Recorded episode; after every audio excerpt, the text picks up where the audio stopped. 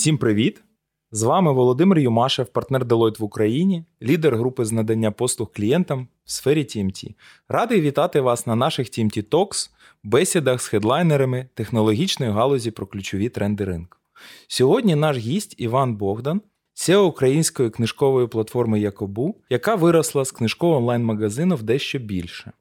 Іване, вітаю! Вітаю! Особисто мені дуже приємно тут е, бачити Івана, адже я клієнт Якобу вже більш ніж 10 років. Я пам'ятаю, коли все починалося, я приїхав до нової квартири. Там е, був один інтернет-провайдер. Я на собі відчув, що таке монополія. Вартість була у 10 разів дорожча, ніж в сусідніх будинках, тому я вирішив купувати DVD-диски і знайшов в інтернеті тоді для мене невідомий інтернет-магазин Якабу. Замовив DVD-диски, там був тайм-слот, мені здається, там година чи дві. Обрав диски, натиснув кнопочку. Мені ніхто не перетелефонував. Я трошки так посумував, думаю, ну шкода, але що ж робити? І наступного дня, саме у зазначений час, я почув дзвінок у двері, такий красивий хлопчина у брендованому одязі, віддав мені. Красиво упаковані диски, я з ним розрахувався і прям був у шоці. Адже тоді прибути вчасно для кур'єра це було нетипово в Україні. З тих часів я бачив е, різний якабу, який різні послуги надавав, і мені особисто дуже приємно познайомитись і поговорити про історію компанії. Іван, можеш розповісти, з чого все починалося? Чому dvd диски Як вам вдалося так вчасно доставляти? І як відбувалася трансформація?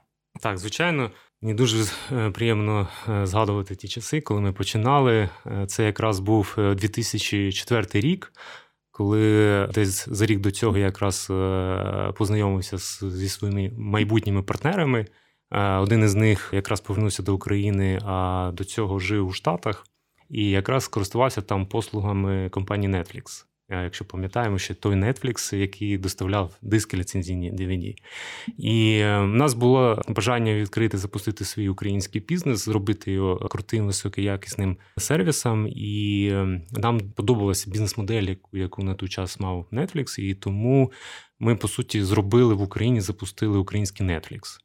Але розуміючи, що на той час, е, ну окрім там Укрпошти і інших е, кур'єрських доставок, взагалі нічого не було. З самого початку ми розуміли, що для побудови якісного такого сервісу, про який ви кажете, да, вибудувати, а це була дуже складна система, тому що це були диски, які ми здавали в прокат. Е, треба було вести систему обліку абонплати, доставки, коли треба забрати диски. Ну, то все це поєднати в одне ціле, щоб працювало як е, єдиний механізм. І все це, звичайно, було закольцовано. Кінцева наша послуга, коли кур'єр стояв біля ваших дверей і доставляв вам е, в той час, про який ви казали, чітко в той самий час. Не було там на ринку таких кур'єрських послуг, які могли б це нам забезпечити. Тому ми з самого початку будували все своє. У нас е, починаючи від е, складу, від своєї системи. Яка відповідала за працю всіх цих бізнес-процесів і закінчує власною кур'єрською службою, але це ж дорого в Україні. Клієнт не завжди готовий платити за ліцензійні диски чи ліцензійний контент, а тут ще й за сервіс. Це взагалі стало прибутковим бізнесом? Чи як ні? показав наш досвід компанії вже на сьогодні 17 років? Якраз ті основні три наші принципи, які ми заклали в е, філософію, в наші основні принципи побудови компанії, вони спрацювали. Ці основні принципи якраз і були якість ми надавали тільки якісний ліцензійний контент, е, продукцію, тобто е, нічого іншого ми не розглядали. Вибір, тобто ми хотіли надати е, завжди і надавали клієнту максимальний вибір, щоб він знайшов те, що він хоче. І зручність. А зручність, от про що ми кажемо, да, обслуговування, доставка в час, високоякісний сервіс. І от три ці основні принципи вони з нами на протязі усіх 17 років. І ми, е, коли тільки з першого дня, коли вибудовували цю компанію з партнерами, ми закладали і завжди це для нас був як основний орієнтир. Як наші фундаментальні цінності, на яких вибудовується бізнес. І тоді, коли вже ти дивишся на ці цінності, ти розумієш, що питання вартості це вже другорядне питання. Тобто, якщо ти хочеш е, і ти маєш амбітню ціль зробити крутий е, бізнес, крутий сервіс, е, крутий продукт, то ти вже в нього вкладаєшся і робиш. І вам це вдалося, бо я пам'ятаю, що тоді я всім своїм друзям розповідав, як у мене відбувся досвід купівлі дисків. І деякі з моїх друзів стали вашими клієнтами. Чи стало це прибутковим бізнесом? Просто хочу хочу зрозуміти, і щоб наші слухачі почули, чи можна робити бізнес якісно в Україні? Бізнес можна робити і треба якісно в Україні. І я дуже пишаюсь, до речі, українськими підприємцями, тому що вважаю, якщо подивитись на багато бізнесів, які зараз вже існують в країні. Ми можемо дати фору любому західному бізнесу, і коли люди повертаються там з відпусток і свої враження розповідають там, коли вони стикаються з там з бізнесом, то інколи ти розумієш, що у нас дійсно є крутий бізнес, і ми дійсно е, можемо ще навчати інших. Тому треба завжди мати цю ціль, мати цю планку. Е, стосовно того, що як ми розвивались, ми достатньо там багато років да, вкладали в розвиток цього бізнесу. Ми розуміли, що це інвестиція.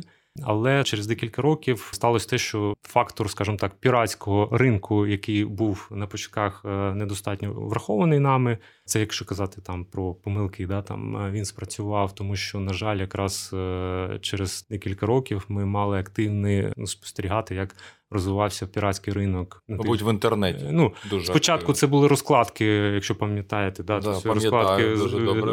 усюди були на Петрівці і все таке інше. Але тут ці розкладки, скажімо так, це не наша була конкуренція, це не наша була цільова аудиторія. А, А коли вже почав розвиватися бурно інтернет і піратські фільми, все пішло в інтернет, то тоді да, взагалі ринок ліцензійних DVD, е, він помер. І тоді перед нами стали питання, як надалі розвивати бізнес, і враховуючи те, що вже на той час у нас була побудована система, інфраструктура, вже мали велику базу клієнтів. Для нас очевидним стало коли ми ще подивились по ринку, побачили, що е, книжковий ринок е, він не, не має там свого лідера, там е, він ще не розвинений в інтернеті. Ну майже його практично немає. А ця категорія дуже близька до нас, і так як ми всі читали і читаємо книжки, тому ми вирішили йти в, в цей напрям. І вже десь в 2009 році да, ми якраз запустили продаж книжок на нашому сайті і. Враховуючи всі ці складові, які я до цього перерахував, успіх був дуже такий швидкий і і спрацювали. Темпи зростання, продажу і все інше вони показували дуже величезну швидкість. І це в першу чергу за рахунок того, що знову ж таки бізнес е, був побудований і притримався тих е, основних ключових принципів, про які казав: якість, зручність і, е, і широкий вибір асортимент. Завдяки цьому книжки почали дуже хорошо продаватись. Ми стали фокусуватись, в принципі, вже на цьому е, і подальшому. Тобто, фактично, завдяки цим принципам ви будували, якщо можна так зазначити, сталий бізнес, який був цікавий клієнту, який був корисний, і вже на цій платформі вам вдалося побудувати дуже успішний бізнес з продажу книжок вашим клієнтам. Це вірно, який став фактично бізнесом. Тобто... Ну, звичайно, він не став за один день такий успішний, е, тому що починаючи з самого старту, коли ми запустили книжки, е, бізнес розвивався еволюційно. І кожен рік е, ми йшли, наприклад, спочатку це була просто онлайн-книгарня. Так, ми продавали книжки. Потім, вже е, в 2016 році, ми зрозуміли, що нам недостатньо ринку недостатньо якісного контенту, тому ми ще відкрили, запустили власне видавництво і почали видавати українські книжки українською мовою. Потім, в 2000, якщо не помиляюсь, 2018 році ми вже відкрили е, і стали формувати дистриб'юцію, дистриб'юцію, імпорт для того, щоб знову ж таки е, ринок е, мав змогу отримувати більшу кількість книжок. У 2019-му ми відкрили свою першу офлайн книгарню. І це було значимо для нас, що перша офлайн книгарня якраз відкрилась в главпочтампі в центрі Києва е, в новому форматі, книгарня бестселерів. Це теж наш був перший такий вихід в офлайн вже. І отак крок за кроком бізнес розвивався, розвивався таким чином вертикально, я би сказав. І вже після там 20-го року пандемії, після того, коли побачили проблеми ринку, які є, да, там виросли ми до лідера за ці 17 років. І будучи вже лідером, розуміючи те, що лідер е, має нести якусь соціальну відповідальність, в тому е, числі за розвиток всієї е, галузі, да, ми побачили і для себе прийняли рішення, що бізнес ми трансформуємо. І вже в цьому 21-му році у нас відбулася трансформація. Ми почали з ребрендінгу. Ми повністю оновили свій бренд. Після цього ми для себе сформулювали і сказали, що наша тепер місія це зробити Україну найбільш читаючою країною Європи. Вау, крута місія. Да, е, вона дуже амбітна і крута, і ми дуже в неї віримо. І якраз заради цієї місії ми почали цю трансформацію, в тому числі, тому що коли ми для себе е, таку сформували місію, коли ми побачили свою візію і зрозуміли, що ми, як лідер, тепер вже повинні відповідати за розвиток всієї галузі.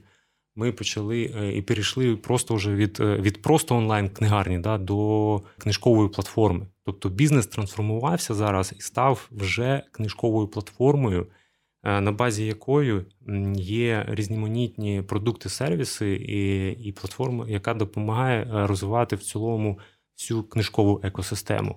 Тобто, фактично побудували платформу, яка була зручною, корисною, визнана ринком. Потім на цій платформі побудували бізнес, який став лідером ринку, а потім цей лідер ринку може вже трансформувати певні речі в країні. Це круто. А як ви вимірюєте цей рівень читання в Україні? Е, ми користуємося даними, які надають Український інститут книги, проводячи різноманітні дослідження про рівень читання в країні. Бачучи ці цифри, плюс я особисто, наприклад, приймав участь у розробці стратегії розвитку читання державної стратегії 21-25, як один із членів робочої групи в Україні.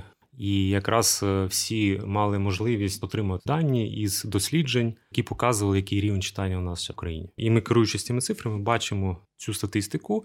Ну і для себе таким чином ставимо цілі там прийти до таких таких цифр. Да. Плюс є цифри внутрішнього бізнесу, які ми бачимо по продажу, зростання продажу і як відбувається ринок, взагалі ємність усього ринку.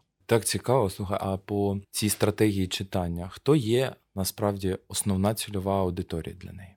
Ну тобто, у нас є різна вікова категорія читачів.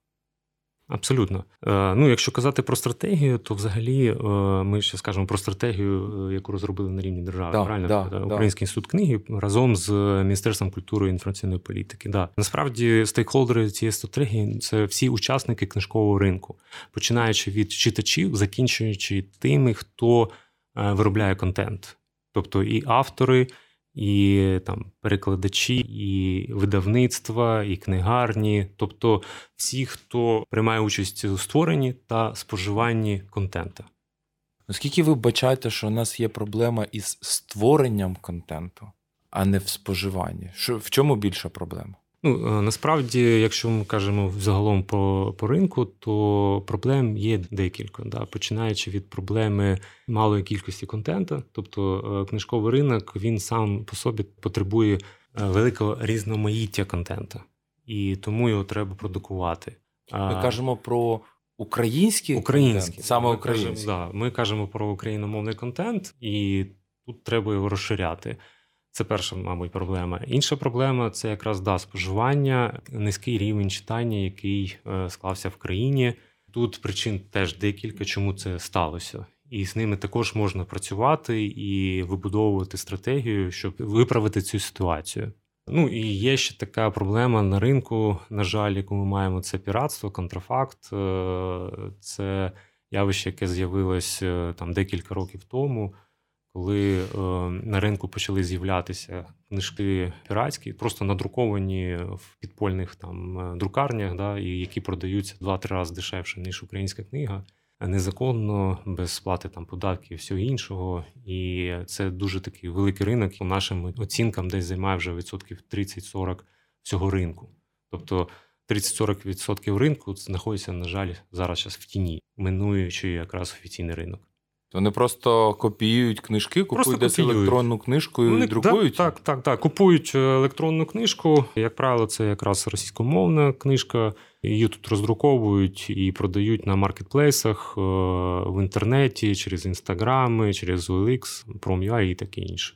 А таке ще питання. Насправді я знаю, що ви зараз активно розвиваєте електронні книжки Так. і аудіокнижки. І минулого тижня я хотів сину на Pocketbook закачати одну книжку українською мовою, і я її знайшов лише у друкованому вигляді Угу.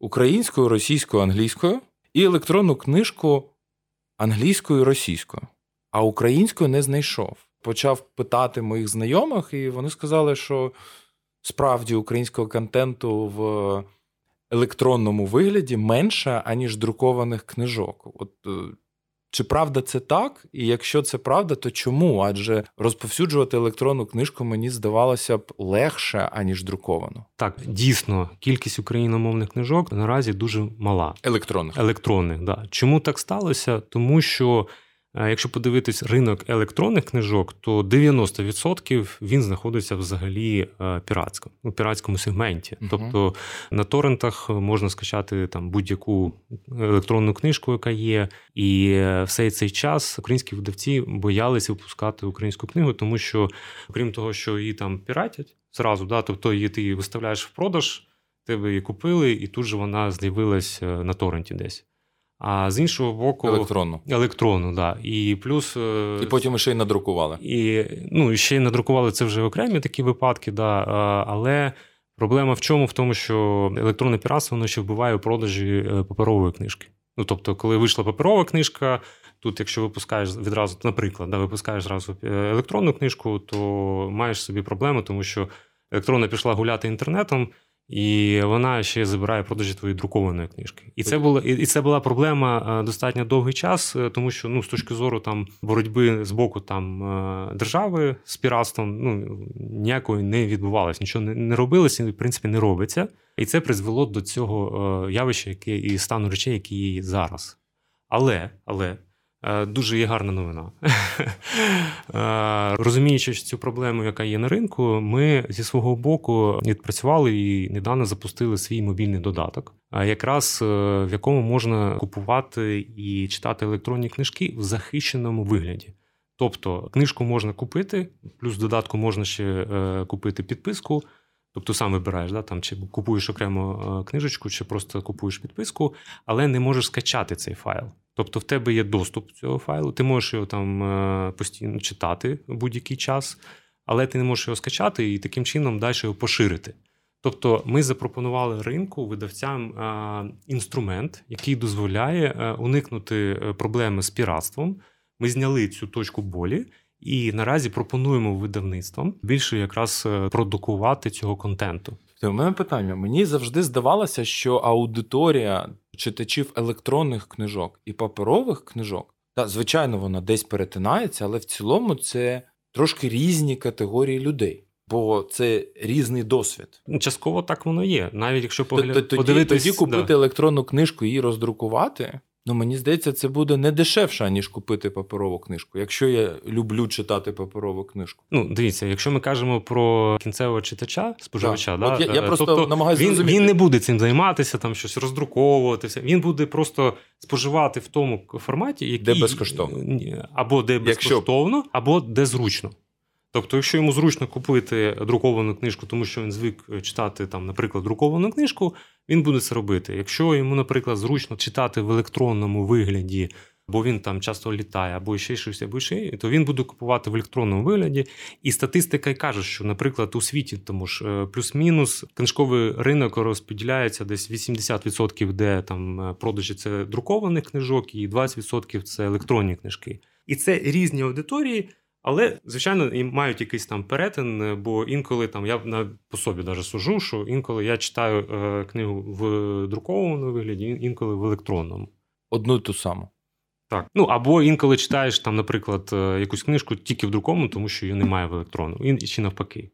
У мене теж таке буває, коли є паперова книжка, ти кудись їдеш, не хочеш її брати, тому ти скачав Так. електронну. Ну і я пам'ятаю, що у Deloitte в TMT Predictions 2000, я не пам'ятаю, чи 15-му, чи 14-му році був прогноз, коли ми вийшли і сказали, що наступного року продажі електронних книжок поб'ють продажі паперових книжок. І, і Так, так. через рік так. це був один з невеликої кількості predictions, адже 80% і більше точність. А це був той, який наступного року автор Пол Лі, він прийшов і сказав: «Е, ми давали такі predictions, не спрацювало. Люди хочуть тримати Так, в руках так, книжку, вони так. хочуть відкрити нову книжку, подихати нею, відчути. Тобто, це інший досвід. Я років, мабуть, вже з 10 зустрічав інформацію, прогнози стосовно того, що паперова книжка помре або Не не помре. помре. Да. І е, це, я, я вже кажу, це дуже часто і довго чув. А, ніколи, до речі, не вірив в це. І практика, досвід цифри показує, да, що паперова книжка не помре. Тобто е, буде розподіл між там паперовою і електронною, але паперова завжди буде потрібна е, читачам. Добре, е, з самою книжкою зрозуміло. Тобто вона має бути в більшості випадків паперова. А щодо магазинів, ну, насправді можна обрати книжку в інтернет-магазині, її доставлять. Е, Зараз можна навіть не чекати кур'єра, а замовити, щоб тобі її видав якийсь поштомат. Деякі з таких видів доставки навіть безкоштовні. Тобто прийшов поряд з домом, забрав дуже зручно. Але знову ж таки, взяти книгу у руки, потримати, коли ти її обираєш, це теж такий собі приємний елемент процесу читання чи підготовка до процесу читання. Питання: ну, це для мене знову ж таки. Угу. І я знаю, що для деяких моїх знайомих також. Що буде з книжковими магазинами?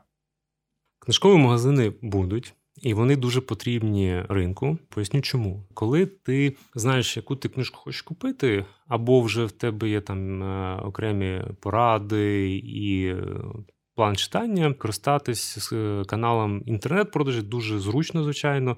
Замовив, не витрачаєш час, отримав е, швидко, е, корисно, і це правда. І, наприклад, той же рік пандемії показав, що коли люди всі були зачинені в в домівках, да, то книжкова інтернет-торгівля взагалі у всьому світі, і в Україні також вона дуже дуже зросла. Але є е, тут якась суперечка в тому, що е, люди, коли знають, що вони точно хочуть купити, тоді е, інтернет-канал це дуже класний інструмент. А книжкові магазини, як офлайн, вони виконують іншу функцію функцію промоції книжки. Чому, наприклад, в Європі, Заході, в усьому світі так дуже багато е, книгарень в офлайні книгарень. І навіть є статистика, що там на душу населення підраховується, є така ведеться статистика, що кількість книжкових магазинів на душу населення. Там, наприклад, в Європі, в Німеччині, в Польщі е, один книжковий магазин там в середньому на 12-15 тисяч населення.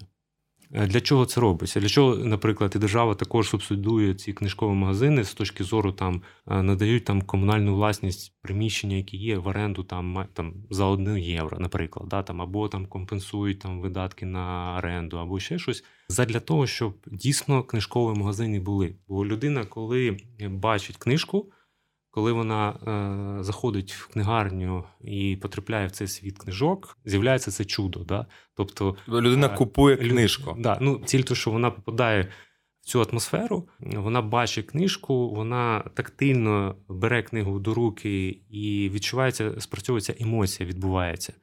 Тому книгарні е, потрібні, е, бо вони виконують цю функцію промоції книжок. Ну, тобто, фактично, я відчув, купив і потім, скоріш за все, прочитав. Не завжди, Так. але скоріш Ну, за все, прочитав, хоча б подару- пролистав і По- щось там подарував комусь. Да? Принаймні, у тебе підтримується цей навик і звичка бачити книжку, брати її до руки і читати. Бо що відбулося у нас? У нас е, останні роки я казав індекс забезпечення книгарнями. Да, то в Європі, там, якщо я казав, що там одна книгарня на 15 тисяч населення, то в Україні там е, по останній статистиці це одна книгарня там на 160 тисяч населення, 200 тисяч населення. Ну тобто Великі книгарні. Е, да? Ну, взагалі книгарні. Про великі я мовчу, їх, їх майже немає в країні. І тому люди, коли ну, йдуть банально, да, там, чи живуть, чи йдуть на роботу, їдуть там, вони не бачать книгарень. Вони е, втрачається ця звичка. Тобто з полю зору випадає взагалі книжка як такова. І це є проблема дуже велика. Відсутність якраз офлайну. Я чую, я, я, я згоден, що це сумно. У мене ще додаткове питання про бібліотеки. Да, мені в якийсь момент стало незрозуміло, навіщо сьогодні потрібні бібліотеки. Я декілька років тому прийшов до того висновку, можна там книжку десь взяти, позичити, чи купити, чи в онлайні. Хто буде йти в бібліотеки? В якийсь момент я зрозумів, що ні, це не зовсім так, адже деякі книжки ти хочеш просто взяти, прочитати і віддати, і бібліотеки все ще потрібні. Адже це те саме тактильне відчуття, але це не та книга, яку ти хочеш поставити і бачити все своє життя на поличці. Що ви думаєте про бібліотеки? Що з ними робити взагалі? Вони, звичайно, потрібні, е, і єдине, що можливо не в тому застарілому класичному вигляді, де просто бібліотека, яка вже давно не оновлювалася з точки зору там надходжень нових книжок, де нема там умов для комфортного читання. Ну тобто є дуже багато ще таких бібліотек в країні, але в противагу таким якимось застарілим форматам вже є, з'являються в країні дійсно там прогресивні бібліотеки, де вони не просто бібліотека, а це місце коворкінгу, місце читання, зручне, комфортне, де є оновлення фондів, де є цікава е, книжка. І якщо ми кажемо про такі бібліотеки, тобто країні потрібна зміна формату бібліотек, куди люди захочуть йти, тим паче.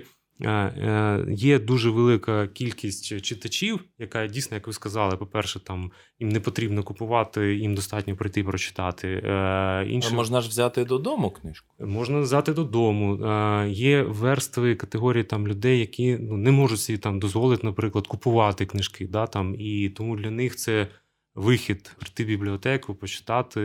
І дійсно там багато і пенсіонерів ходять до бібліотеки, і дітей. Вони потрібні суспільству, е, бо це частка розвитку і читання, в тому числі. І без цього кластеру ну, ми не можемо далі розвивати ринок е, читання як взагалі. Ти згадав дитячі бібліотеки або читання для дітей. Я знаю, що у нас декілька співробітників, які ходять, беруть дитячі книжки в бібліотеці і віддають. І таким чином вони кажуть: там, син чи донька, дивись, у тебе є 10 днів, через 10 днів ми маємо цю книгу повернути. І це стимулює дитину прочитати з одного боку. З другого боку, це чи можна так казати про книгу чи ні, але це в якийсь момент не заповнює усі шафи, Так. і ти вже не знаєш, куди ці книги віддавати, комусь передавати, але знову ж таки, інколи шкода, класна тим паче, книга. Тим паче є вже в нас цікаві бібліотеки, там центральна бібліотека на проспекті Перемоги. На проспекті, перемоги, Лесі Українки, там Да. чудово. Туди ми Чудова, да, чудова бібліотека, гарний формат. е, Ну тобто туди цікаво дитині йти. Тому чому ні? Да, такі бібліотеки потрібно підтримувати і розвивати. А це має ж, мені здається, держава розвивати. Да? Звичайно, що сектор е, взагалі книговидання і книжковий ринок він потребує державної підтримки, бо відчастково, все ж таки. Книги це, скажімо так, соціальна е, складова да, і розвитку взагалі нації. І якщо держава не звертає уваги на занепад там книжкового ринку, нічого не робить, це дуже поганий сигнал, і ну, це, це, це погано для майбутнього нації. Бо не читаюча нація, не читаюча країна, це, ну, це дуже складна буде ситуація. Через роки вона не відчувається відразу, да? але е, це ми відчуємо і вже відчуваємо там, якщо Ми вже відчуваємо. ми вже відчуваємо навіть там по таким показникам, як середній бал е, складання інспитів. Коли якщо порівнювати там західні країни і там, наприклад, нашу країну, то ми вже бачимо, як ми відстаємо. І, якраз тут одна із причин цьому е, це низький рівень читання серед е, підлітків молоді. Бо якщо знову ж таки зараз повернемося до статистики, то найбільш читаюча вікова категорія у нас 6-9 років. Тобто, коли діточок тільки привчають, е, і вони навчились читати, вони в школі там з батьками, Цікаво, вони цікаво, вони говорили. читають. Вони дійсно багато хто читає, дійсно. І вже починаючи е, з 10 років, цей інтерес починає падати, і десь на межі 14 років падає там в 2-3 рази. Тобто, якраз тут ми вже серед підлітків втрачаємо цей інтерес до читання. І тут через е, інструменти, які може запровадити держава, якраз навпаки потрібно підтримувати цей інтерес в стратегії це міститься? Да, в стратегії це є. Супер. Наприклад, той же сертифікат, і наразі є законопроект. е, Я дуже сподіваюся, буде прийнятий. Задумка до цього законопроекту така, що підліток отримує сертифікат, який може витрати на купівлю книжок. І такий, до речі, досвід є в Італії. Він круто там працює, і дійсно е, ну, це треба запозичити і треба робити в країні. Мене останнє питання про паперові книжки, а потім я пропоную перейти знову ж таки до електронних. Але по вашому досвіду, статистика купівлі паперових книжок у ваших магазинах чи в онлайні? Як вона змінюється? Більше люди читають чи менше? Більше купують чи менше? За останні, скажімо, два роки. Адже пандемія з одного боку, да, люди менше кудись ходять, вони менше е, можуть зайти у книжковий магазин. Але з іншого боку, у деяких людей з'явилося більше часу, щоб читати. Так, і тут навіть була статистика, що локдауни призвели до того, що люди стали більш читати. Стали більше читати. Стали більш Супер. читати, да. І підтвердження тому наші там онлайн-продажі, які дійсно е, зростали, і особливо там в період пандемії, це був ще ріст набагато більший. Звичайно, що в офлайн-магазині, е, коли вони не працюють, то продажі взагалі Ну, не відбуваються. Да. І е, дійсно офлайн-торгівля вона залежить від е, е, якраз е, всіх локдаунів, обмежень, тому що навіть зараз, коли там ми кажемо, живемо там в червоній зоні, доступ є до ТРЦ, але не у всіх. Тобто, хто вакцинований, хто не вакцинований, тому е, кількість відвідувачів впала там майже в два, а то і більше разів. Ну і все це впливає дійсно на продажі. І при цьому онлайн-продажі зростають, так? Да, да, онлайн-продажі зростають. Іван, Якщо дозволиш, давай поговоримо про електронні книжки. Так, з задоволенням. Щодо ринку електронної книжки в Україні, ми проговорили, що україномовного контенту наразі недостатньо, його має бути більше, але він знову ж таки є. Наскільки люди активно купують е, електронний контент на сьогодні? Люди зараз активно купують електронні книжки, тому що, по-перше, це зручно. Якщо у тебе немає часу е, чекати там на кур'єра чи йти е, в книгарню, ти можеш е, просто завантажити собі додаток і долучитись до вибору там книжок і відразу їх читати. Тому, враховуючи якраз нашу стратегію і місію робити Україну найбільш читаючою країною Європи, ми і випустили цей додаток і активно його промотуємо для просування якраз електронної книжки. І тут важливо, що відмітити, це два такі стратегічних напрямка стосовно якраз електронної книжки: це просування серед населення, тобто кінцевого споживача, читача, і окремий напрямок, який тільки я скажу так недавно з'явився на нього тренд, е, потреба це якраз корпоративні е, електронні бібліотеки. Дійсно скажу, що останнім часом свідомі компанії, коли з'явилася така пропозиція, почали вибирати корпоративні електронні бібліотеки як е, інструмент мотивації своїх співробітників, як е, достатньо і недорогий, і цікавий з точки зору там мотивації. Тому ми е, сфокусувалися окремо на тому, що пропонуємо ринку корпоративні електронні бібліотеки, де компанія вже може на свій вибір да, там, забрендувати цю бібліотеку під, під свій бренд, вибрати там контент, який вона хоче відобразити в цій корпоративній бібліотеці, і надати безкоштовно своїм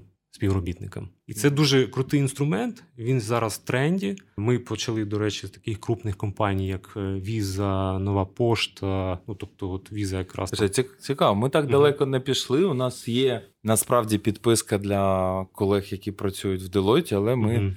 не думали про брендування. у вас є можливість. Е, я зрозумів, я паче, у нас ми є- У нас є да? пропозиція. Добре, поговоримо про це. Але скільки компаній цим користуються наразі? Ну тобто, от е, в Україні декілька сот компаній, які є такими досить масштабними і можуть це собі дозволити легко. Потім декілька тисяч бізнесів, які можуть це собі дозволити, але їм це буде, мабуть, не так вже легко. Тобто, хто хто користується, і скільки таких компаній у вас? Ну, поки що це не тисячі компаній. Зараз це менша кількість. До цього більш да, схильні великі компанії, які вже більш системні, так, да? системні, е, свідомі, вони розуміють. Е, якість і користь від цього інструменту в першу чергу для якраз своєї компанії, для своїх співробітників. Це тренд, да, і його потрібно розвивати. Тобто, ми знаходимося зараз щас там на старті цього процесу чи розвитку е, такої масовості. Ми стартували з візою. Яка вперше якраз це перший був клієнт, і завдяки колаборації якраз з візою ми вперше запустили цю корпоративну бібліотеку, і вона запропонувала її в першу чергу не співробітникам, а своїм е, клієнтам. Я якраз хотів запитати: да, у візі да. ж, мабуть, багато банків, контрагентів, яким. Да, вона якраз е, запропонувала для власників преміальних своїх карт. Це як е, додаткова опція. Тобто MasterCard має поквапитись. Я вірно я, розумію? Я, я так думаю, так. Да. І приклад, тому ж е, далі ми пішли там. Нова пошта, якраз е, вони вже пішли більш ширше, тому що вони купили, взяли корпоративну бібліотеку для своїх співробітників і окремо для вже навіть своїх клієнтів, бізнес, їх клієнти, які користуються послугами нової пошти для них. Цікаво, наскільки люди цим користуються і довіряють. Адже я приведу приклад, колись Deloitte виступав спонсором одного проєкту для стартапів, і ми дарували сертифікат на професійні години. Тобто можна було прийти до Deloitte і проконсультуватися. Ми видали 10 таких сертифікатів, до всіх потім зверталися. Ми самі казали, що дивіться, ви стартап, наші послуги вони не дешеві. Uh-huh.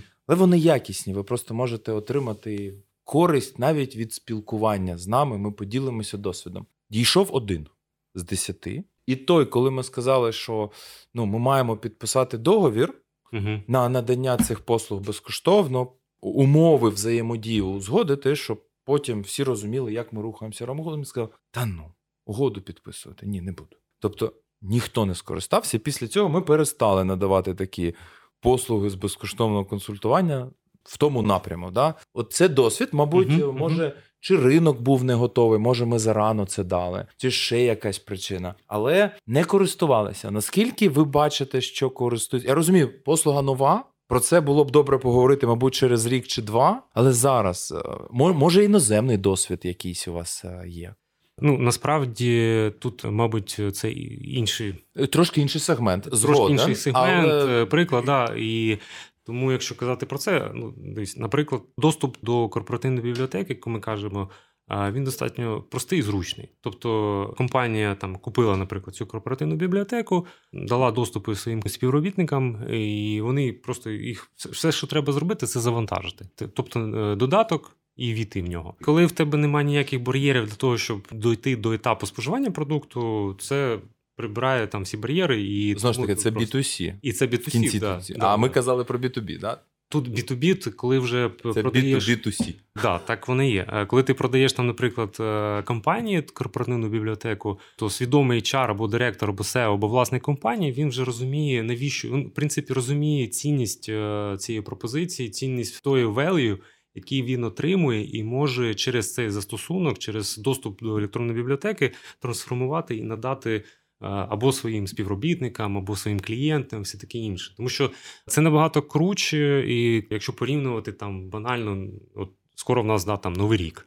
Завжди це пора там подарунки, все таке інше. І чари завжди думають, о, що ж подарувати, да, там, е, чи який там набір чашок, чи ще щось, ще щось, шкарпетки.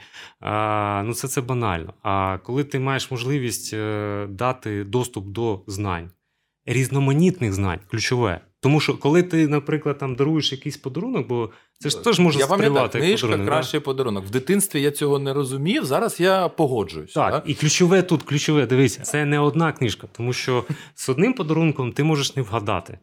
А коли в тебе є доступ до цілої бібліотеки, ти можеш токен подарувати? Не всі розуміють, що з ним робити далі. А коли в тебе є вже ціла бібліотека і різноманітні там тисячі книжок, вирогідність того, що ти знайдеш там те, що тобі буде цікаво, дуже велика. І для різних цілей, і для саморозвитку, і для інших, інших, інших. Тому це, це дуже круто. Слухай, цікаво. Я насправді ніколи не думав, що можна подарувати підписку на книжкову бібліотеку електронну. Так, Це щось про що можна подумати. треба дія після подумати. Згоден, да. Згоден. Скоро новий рік. Тим паче. І якщо навіть е, забув купити, в останній час можна прям одразу купив, отримав, я не знаю, що там отримуєш, код е, чи ще щось, і подарував. Через Так. 15 хвилин подарунок готовий. Так, Так? так. Супер. Наш е, час пливає, ми вже потрошку наближаємося до кінця. Можеш розповісти ще пару слів про ваш е, бізнес? До чого ви зараз приходите і куди йдете? Да? Тобто трансформація. Ми багато про неї говорили: від DVD-дисків до електронних книжок, корпоративних підписок. Що далі? Що зараз відбувається? Куди ви дивитесь? Зараз е, компанія ЯКБУ через е, усвідомлення того, що ми е, досягли вже великих там результатів в своєму розвитку. Ми стали лідером нашої галузі. А ваша галузь це що? Ну, книжкова галузь. В цілому. В цілому. Електронна, паперова, офлайн. Ну, електронна паперова це більш про формати, а галузь вона включає в себе це видання і продаж книжок. Мгм. Ну, тобто таких два ключових моменти. І на сьогоднішній день ми вже з розумінням і усвідомленням того, що. Будучи лідером, нам потрібно е, рухатись в сторону змін з розвитку ринку. Ми для себе через місію, через місію зробити Україну найбільш читачою країною, з'ясували, що наша подальша стратегія це вже працювати на рівні е, розбудови екосистеми, книжкової екосистеми. Бо екосистема, галузь, да, вона включає в себе дуже багато стейкхолдерів. То, що я казав, е, це автори, видавництва, і друкарні, і читачі, всі-всі долучені до цього ринку. І задача, е, ми яку перед собою ставили, е, щоб розвити цей ринок, е, зробити його більшим, зростити, зробити його цивілізованим, потрібно об'єднати всіх цих стейкхолдерів в одне ціле на базі якоїсь платформи. І по суті, от ми перейшли від етапу просто онлайн-магазину в стадію платформи. Тобто бізнес перейшов на новий рівень бізнес-моделі, яка дозволяє нам зараз вже е, розвивати всю екосистему і надавати послуги для всіх стейкхолдерів цієї екосистеми. Завдяки чому ми вже не просто там продаємо книжки, да, там купуємо видавництво і е, пропонуємо читачам. Ми вже запускаємо нові послуги і сервіси, які допомагають іншим е, гравцям ринку На- Наприклад, розвивати серед, наприклад, видавництво. Да? Видавництво, окрім того, що вони отримують там популяризацію книжок на нашій платформі, промо їх книжок, які вони видають. Ми їм зараз пропонуємо. Fulfillment е, – це високоякісний fulfillment, склад, е, який бере на себе можливість зберігати, обробляти і відправляти їх книжки. Не тільки через нашу вітрину, не тільки через наш веб-сайт, а взагалі по всім всім всім каналам. Плюс до фулфілменту додаємо послугу дистриб'юції, тому що у нас вже є дистриб'юція, і тому видавець, попадаючи до нашу платформу плюс, він має можливість зосередитись на головному, на виданні контенту. Ну то, що він вміє краще робити, тобто видавати класний, якісний український контент. А все, що стосується з адмініструванням, все, що стосується з продажів, з логістики, е, увесь цей клопіт ми беремо на себе. І як е, показує вже наша практика, ті клієнти, які зайшли на наш fulfillment, зайшли на нашу платформу плюс, вони вже отримують десь відсотків 10 ефективності від того, що вони просто перестали думати про це. Вони віддали все це. Тобто наша система, він попав просто кожен в систему. має займатися своєю справою. Абсолютно, да. Він не витрачає ні свої ні фінансові ресурси, там, ні е, часові ресурси на те, що потрібно це якось адмініструвати, думати, куди продавати, залишки, все таке інше. Все це е, виконує наша платформа, наша система. І тут він отримує користь. Плюс е, автоматично попав на нашу платформу видавець. Для нього відчиняються двері дистриб'юції не тільки якабу дистриб'юції, а зовнішньої, тому що ми співпрацюємо з усіма зовнішніми мережами: Сільпо, метро, епіцентри, Ашани, Кло, АЗС, всі-всі-всі. Тобто автоматично клієнт і видавець має можливість поставити через нас книжку туди. І, і плюс у нас є ще дуже багато е, невеликих книжкових магазинів. Війшовши до нас на книжкову платформу, цей видавець вже збільшує свої продажі, тому що він продає через нас. Йому не потрібно самостійно шукати, де продавати, самостійно там е, контракти підписувати з е, там з десятками різних книгарень, мереж і все таке інше. І в цьому якраз от є смисл цієї книжкової платформи допомогти цим гравцям, щоб вони могли займатися своєю справою. А все інше ми беремо на себе і масштабуємо. І таким чином розвиваємо цей ринок. Автор, наприклад, може написати, да, там поставити до нас книжку на, на продаж, е, зайти на платформу, на зберігання, на фулфілмент, отримати промо підтримку, зайти в дистриб'юцію. Тобто у вас вже є напрями, де ви допомагаєте Абсолютно, да. да, всім, навіть авторам. Тому що зараз же тренд іде на самовидання у світі в цілому.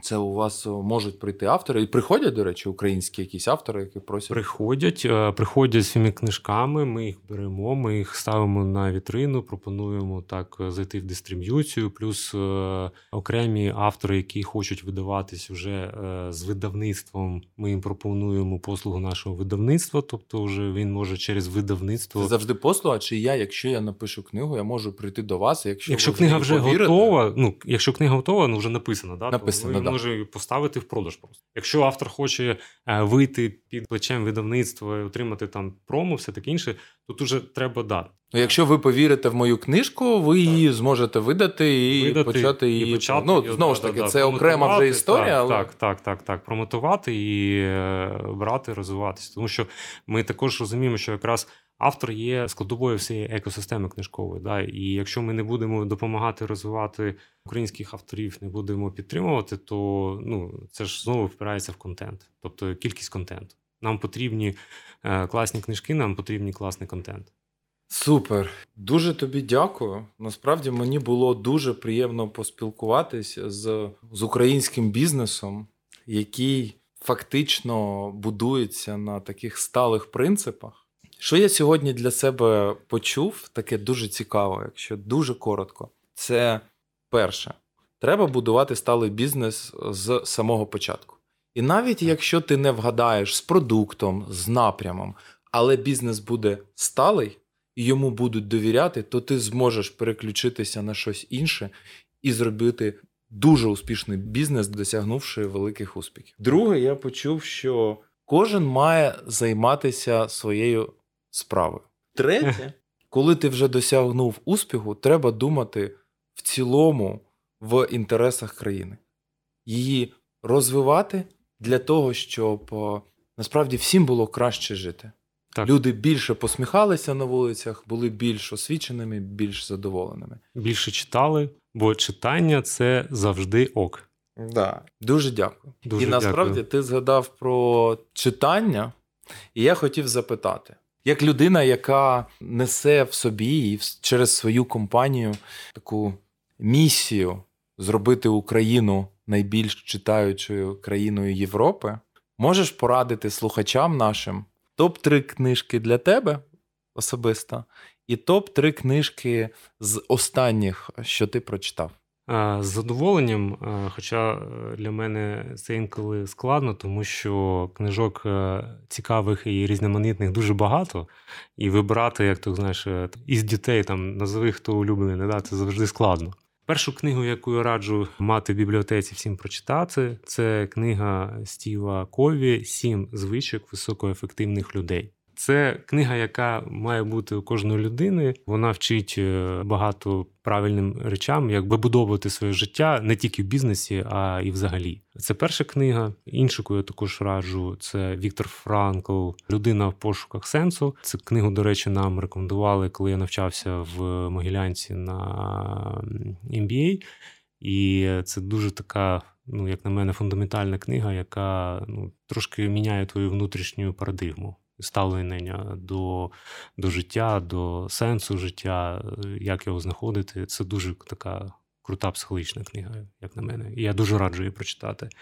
Ну і для бізнесмена також е, улюблена моя книжка Шарп Як зростають бренди. Теж дуже цікаво, і, мабуть, да, це мій топчик. Всі три книжки круті, насправді. У мене таке питання: а ти повертаєшся до них час від часу? Адже інколи ти прочитав книжку, подумав, зробив для себе певні висновки, щось прийняв, щось сказав, що може на майбутнє. Потім повертаєшся знову читаєш щось, е, знаходиш в них, чи прочитав вони в топчику, і ти їх просто використовуєш, наскільки це можливо. Я кожну таку ну, цікаву книжку я читаю дуже повільно, думчиво, повільно, і раніше я навіть е, виписував там якісь тези для себе, занотовував. Потім я вже там почав просто робити закладки в книжки, маркером там підкреслювати те, що мені цікаво. Тому що для мене важливо е, це не просто як художня література там прочитав і забув. А для мене дійсно важливо якусь е, отримати цікаву інформацію, зробити користь і потім застосувати, зробити дію, використати в житті, в роботі. Я інколи повертаюсь, ну вже повертаюсь, не перечитую всю книжку, та там я повертаюсь до своїх нотаток, я перечитую. Можу, да, десь щось там перечитати, якийсь розділ, е, тому що дійсно е, є таке, що інколи ти читаєш книжку, виокремлюєш щось цікаве зараз, а через рік, читаючи ту ж саму книжку, ти знаходиш е, в ній там нові сенси якісь. Круто, круто, дякую. І топ-3 останніх. Ну, я не скажу топ-3 останні, я просто скажу е, останні, які я зараз читаю, тому що в мене ще є звичкою. Я е, люблю читати там е, сразу декілька книжок. Мені так цікаво чомусь. Слухай, е, я думав, що це не зовсім нормально, я теж так читав. Я Але... теж я теж раніше думав, що треба спочатку прочитати одну книжку від початку до кінця, потім там перейти до до іншої. Навпаки, е, цікаво, коли ти береш там декілька книжок е, по однієї, там, наприклад, е, темі чи напрямку, і ти читаєш паралельно. Дякую. Будь ласка. да, Тому мені дуже повезло, тому що маючи власне видавництво, коли виходять нові книжки, мені відразу приносять всі наші, які ми видаємо. Тепло. Ну, майже тепло, да. Якраз я задоволенням пораджу три останні наші книжки. Ну, вони вже можуть не зовсім останні, але які якраз там наразі читаю. Перша книжка це Мисли масштабно. Книга якраз про те, як можна розвивати себе і мислити масштабно. Там вона дуже цікава буде тим, хто хоче там і побудувати свою кар'єру, в тому числі. Think Big, це крута книжка, да. Абсолютно. Потім дуже така цікава теж історія. Я приніс книжку своїй дружині. Вона така, ну, вона жіноча. Та, Там книжка Ми такі задовбані. Е, називається, Вона так і називається Ми такі задовбані. Автор, е, якщо не помиляюсь, Емі Шах. Да, Емі Шах. Не чув, але але а, звучить так, що треба прочитати. І я, і жінка її читає, якось і, е, я випадково взяв її так почав перегортати з сторінки, і вона мене зачепила. Дійсно, така цікава книжка про те, як е, складно ну, наш ритм життя, да, там, е, і що впливає на наше здоров'я, і чому приділяти увагу, там, починаючи від імунної системи, і як що працює на рівні такому. І я дуже його раджу не тільки жінкам, і можна читати чоловікам. Е, на власному досвіді кажу. Ну і якраз доповнюю цю тему, тему вже здоров'я. Я не скажу, що там професійно бігаю, але інколи люблю там, окрім зарядки. Е, пробіжку е, в парку або зранку. І якраз е, у нас вийшла дуже цікава книжка, називається Рухайся, як тіло формує наші думки та почуття. І для мене було таке дуже приємне враження, коли я почав читати цю книгу, і там вже скажімо так, е, на рівні такому науковому дослідницькому доводиться те, чому рухатися важливо в нашому житті, як це впливає на стан здоров'я, на гормони, на а далі все все все на інше, на твою успішність, на твою свідомість, ефективність. Да, І вона мене теж захопила і раджу її почитати, хто турбується про своє здоров'я і про ефективність свою. Слухай, круто. Дуже тобі дякую. Вам дуже дякую. Дуже цікава розмова. Сподіваюсь, що ми будемо бачити більше читаючих людей в нашій найбільш читаючій країні в Європі. Я дуже в це вірю і сподіваюся до, як то кажуть, наступних зустрічей, коли ми можемо там зустрітися через деякий час. І підсумувати, да, що змінилось за цей час, е, як більше стало книгарень в країні, як е, більше людей стало читати. І я в це вірю, що це відбудеться. Дуже дякую, дякую вам за запрошення. Дякую вам. Це був черговий випуск TMT Talks. Підписуйтесь на YouTube канал Deloitte Ukraine, У нас там багато цікавого. Також підписуйтесь на наші подкасти TMT Talks на SoundCloud, Google Podcasts та Apple Podcasts. До нових зустрічей. Почуємося!